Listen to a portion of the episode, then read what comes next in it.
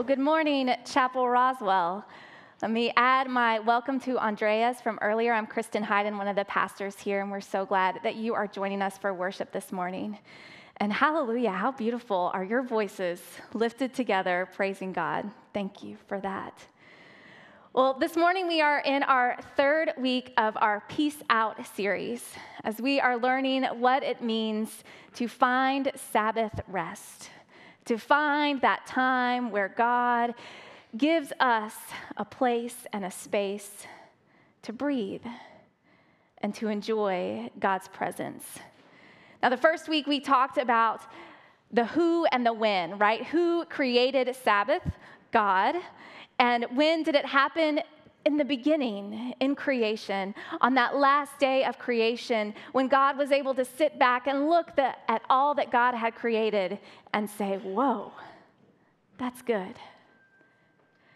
And then last week, we talked about the why. Why is it important to find Sabbath rest? And we talked about what it means to find the balance in our lives between creating and Sabbath, between doing and being, between inhaling and exhaling. And so this morning we move to the next two questions the how and the what. How in the world am I supposed to find time in my busy schedule to rest? And if I were to find that time, what would I do? I mean, what exactly is Sabbath rest? What am I supposed to do and what am I supposed to not do? Well, the ancient rabbinical teachers, they knew that the people needed a little bit more formation, a little bit more detailed understanding of Sabbath. And so they, they combi- compiled all of the Shabbat laws, the laws that surrounded what it was to be in Sabbath, to remember the Sabbath. And as time has gone on, the, the rabbis have adapted these laws for our current times. And if you were to read some of them today, you would find things like writing, erasing, tearing, business transactions, driving or riding in vehicles, shopping, using the telephone, turning on or off anything which uses electricity. There's no cooking, no baking, no kindling a fire, no gardening, no grass mowing, and no doing laundry just to name a few. All right, now there are some workarounds to these, like you can use automatic timers as long as you set them before Sabbath. And you can use the refrigerator, but only if you take the light bulb out so that it is not lit. So, if we're just reading or, or hearing some of these laws, we might initially scoff, right? Seems a little silly, a little arbitrary. Why not do those things? What about those things prevent me from having Sabbath? But I hope that we will remember that many of the Jewish faith take these laws very seriously, right? And as a result, they have a very uh, strict but yet very profound practice of keeping Sabbath, and that is to be respected, right, and honored.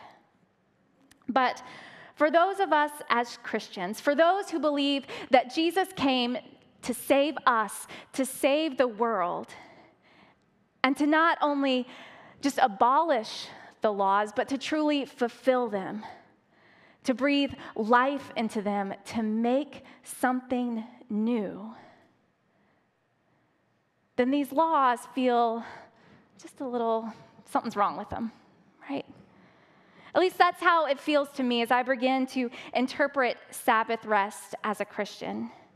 I mean, if God has gifted us with this day or this moment or this experience of rest, of refreshment, of exhaling, then why does it need to have all these rules and these laws that make it just one more day of trying to live up to something that I know I'm never going to, and then inevitably falling into the guilt and the shame that I just can't do it right. In my experience and in my understanding of God, when we get heavy with the do nots and lose our permission to do, we lose a little bit of this life that God has blessed us with, this abundant life that God promises us. When our list of no's gets longer than our list of yeses, I'm afraid God gets a little bit smaller and we get a little bit bigger. I mean, yes, after all, we want to honor God and to live into this call, this commandment, one of the Ten Commandments, to remember the Sabbath and to keep it holy. But what about when the rules get in the way of us experiencing God? I mean, let's say, for instance, that you are a gardener and you love to just get your hands dirty, digging into the soil. And in that moment, you are connected with God, connected with our Creator. Then these laws prohibit you from that connection. Let's say you love to journal, and so you like to write down everything that's going on in your life, or, or you're an artist, and so you express your thoughts and your emotions and your faith through the work of your hands. Then these laws that, that prohibit writing and tearing and erasing, well, they get in the way of not just your inhale of doing, but your exhale of expressing. This list of examples, I could go on and on as we try and figure out what Sabbath could or should be. Is it really about following a list of rules and laws? Or is there something more? Well, fortunately for us, we have Jesus, right? And just as he did with all things, Jesus turns our understanding of Sabbath upside down and puts it on its head. Jesus came to make the old new again. And Jesus understood that this blessing, this gift, this joy of the Sabbath was something to be lived into and not taken for granted. He knew its importance, and yet the world that he entered in had lost that. Instead of being a day to exhale and be refreshed by God, it had become another day to worry about following the rules. And so, among the long list of things that Jesus did to upset the religious elite, you can add his understanding of Sabbath to that list. Because there are stories throughout the Gospels, those four books in the New Testament that tell us stories about Jesus. There are stories throughout of Jesus breaking the rules on the Sabbath.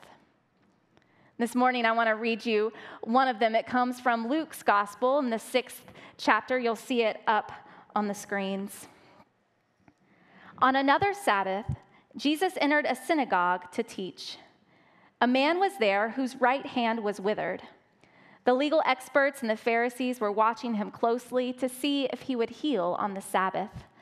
They were looking for a reason to bring charges against him. Jesus knew their thoughts, so he said to the man with the withered hand, Get up and stand in front of everyone. He got up and stood there. Jesus said to the legal experts and the Pharisees, Here's a question for you Is it legal on the Sabbath to do good or to do evil, to save life or to destroy it? Looking around at them all, he said to the man, Stretch out your hand. So he did this, and his hand was made healthy. They were furious and began talking with each other about what to do to Jesus. It's an interesting question that Jesus asks, isn't it? Is it legal on the Sabbath to do good or to do evil? To save a life or to destroy it? See, Jesus knew the rules, he knew the laws, he knew what was legal on the Sabbath. He was not supposed to, to heal or treat, any kind of illness or disability or deformity unless it was life threatening. That was the one caveat for working on the Sabbath. And so, in the eyes of the Pharisees, the rules were simple you just don't do it. But this man that Jesus calls out, he has a, a withered hand. And for the Pharisees, that is not life threatening. For us, we would see that on the surface, no, it's not life threatening. But did you see how Luke tells us it was his right hand? This is important because in those days, the right hand was used for all business transactions, all kind of gesturing, all kind of greeting, while the left hand was used for personal hygiene. So, for the man to have a withered right hand meant everything he did, he had to do with his left hand. So, not only did he have this disability, but he had the shame of using his left hand coupled with it. So, what does Jesus do? He heals him, right? And the Pharisees, they are enraged. Not just because Jesus breaks the law on the Sabbath, but because Jesus has the gall to call them out in the synagogue. Whereas they were trying to catch him, Jesus inevitably catches them. Is it legal to do good or do evil? To save life or to destroy it? In their eyes, the, the withered hand had nothing to do with saving life. But Jesus knew that this simple healing would restore this man's life and Jesus could not let that opportunity be passed by. Now, as I said, there are other stories of Jesus breaking the law on the Sabbath. In Luke 13, for instance, there's a woman who's disabled by a spirit, and she comes to the synagogue to be healed. And the priest, the priest, looks at her and says, Woman, there are six days during which you can come and be healed. Today is the Sabbath. Come back on one of those other days. really? Jesus thinks the same thing. He's like, hold up. He calls out to them, You hypocrites. Shouldn't this woman be set free from her bondage on the Sabbath day? Shouldn't we all be set free from our bondage, especially on the Sabbath? And so, over and over, Jesus reinterprets for us what it means to remember the Sabbath day and to keep it holy. No more is it meant to be another day governed by rules and laws, but a day lifted up to truly remember the love of God and to express that love to all people.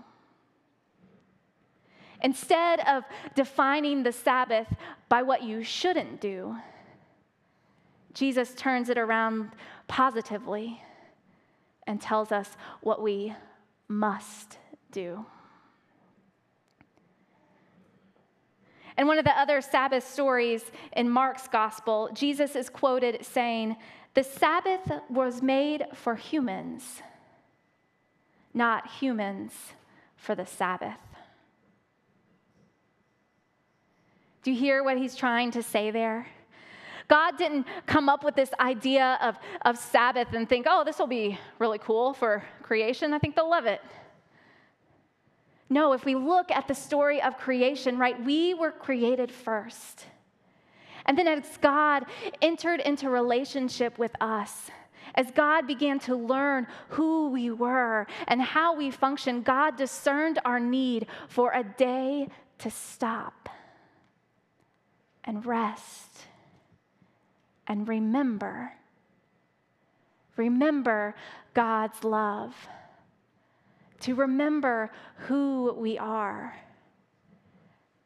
and to remember how God has called us to live. And to, to remember in this sense is not simply to just recall with our minds, but in, in theological terms and faith terms, to remember is to re remember, right, with a hyphen. To do again what we know to be true, to live it out with our bodies, to live it out with our whole selves. And so, Sabbath then is to remember God's love. The love that God had for us in creation, the love that says, Whoa, that's good. To remember it with our bodies. To remember God's grace that calls us to stop all the doing and just be for a moment to exhale and be refreshed by God. On the Sabbath day, we remember God's mercy that has been present throughout history, through times of challenge, through times of heartache, through times of bad decisions, through times of pain. And on the Sabbath, we remember God's forgiveness and God's call to forgive others. On the Sabbath, we remember God's salvation. That through the power of Jesus Christ, we have been saved and we have been claimed as God's own. On the Sabbath day, we remember and we remember with our whole selves. So, as Jesus shows us, it's not about following a set of rules, but doing what reminds us of God's love. And then expressing that love into the world. Jesus did this by, by healing on the Sabbath. He did this by allowing his disciples to, to pick grain on the Sabbath. He did this by breaking open the purpose of the Sabbath by taking what was old and making it new and restoring us to this very precious gift that is Sabbath rest. So, what would it look like for you to remember the Sabbath and to remember it with your body? For a whole day, that would be great. but maybe just even for a few moments. Maybe it begins with turning off all the excess noise in the car on the way to work and listening in to that still, small voice that is God speaking to you. Maybe it's going to your favorite yoga class and walking in there and allowing everything else to fade away. And the, the instructor doesn't even have to say God's name because you know that with each breath and with each move, you're reconnecting with the God who first gave you breath. Maybe it's going on a hike outdoors, as you reconnect with God in what God created, and you enjoy the company of those you love with you. Maybe remembering the Sabbath is a dinner party with close friends. Those friends that can speak truth into your life, who remind you who you are, who will call you out if needed but who love you unconditionally and remind you of God's love for you. Maybe it's that cup of coffee in the morning before the rest of the house is awake. Maybe it's buying a cup of coffee for a stranger. Right? I could go on and on. I could list thousands upon thousands of things that are Sabbath because Jesus has broken it wide open for us. The Sabbath was made for us to give us a chance to remember God, not just with our heads, but with our hearts and with our bodies. What does it mean to remember God's love for us and then to live it out? That is our Sabbath. That is our exhale. That is what allows us to say, Whoa, that's good. It may not always be easy to do it. We may not always have just the perfect time to do it, but we must make it happen. Wayne Muller, in his book on Sabbath, says that by remembering, we are less likely to lose our way. I don't know about you, but in this life, in this world, I need everything that can possibly help me not to lose my way. And if Sabbath will keep me there, if Sabbath will keep me grounded in God and then carry me out into the world, then I have no choice but to remember the Sabbath. Will you? remember the Sabbath. Let us pray together.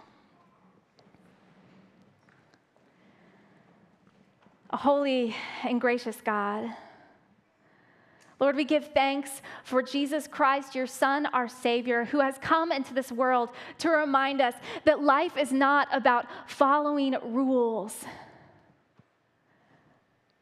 but that you have gifted us with life abundant and that you are in everything and in everyone.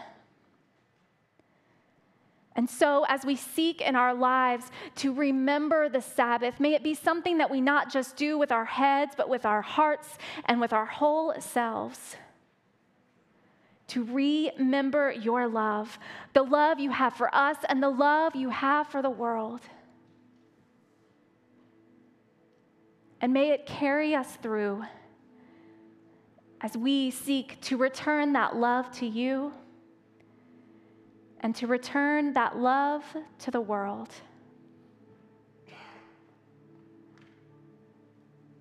May we remember you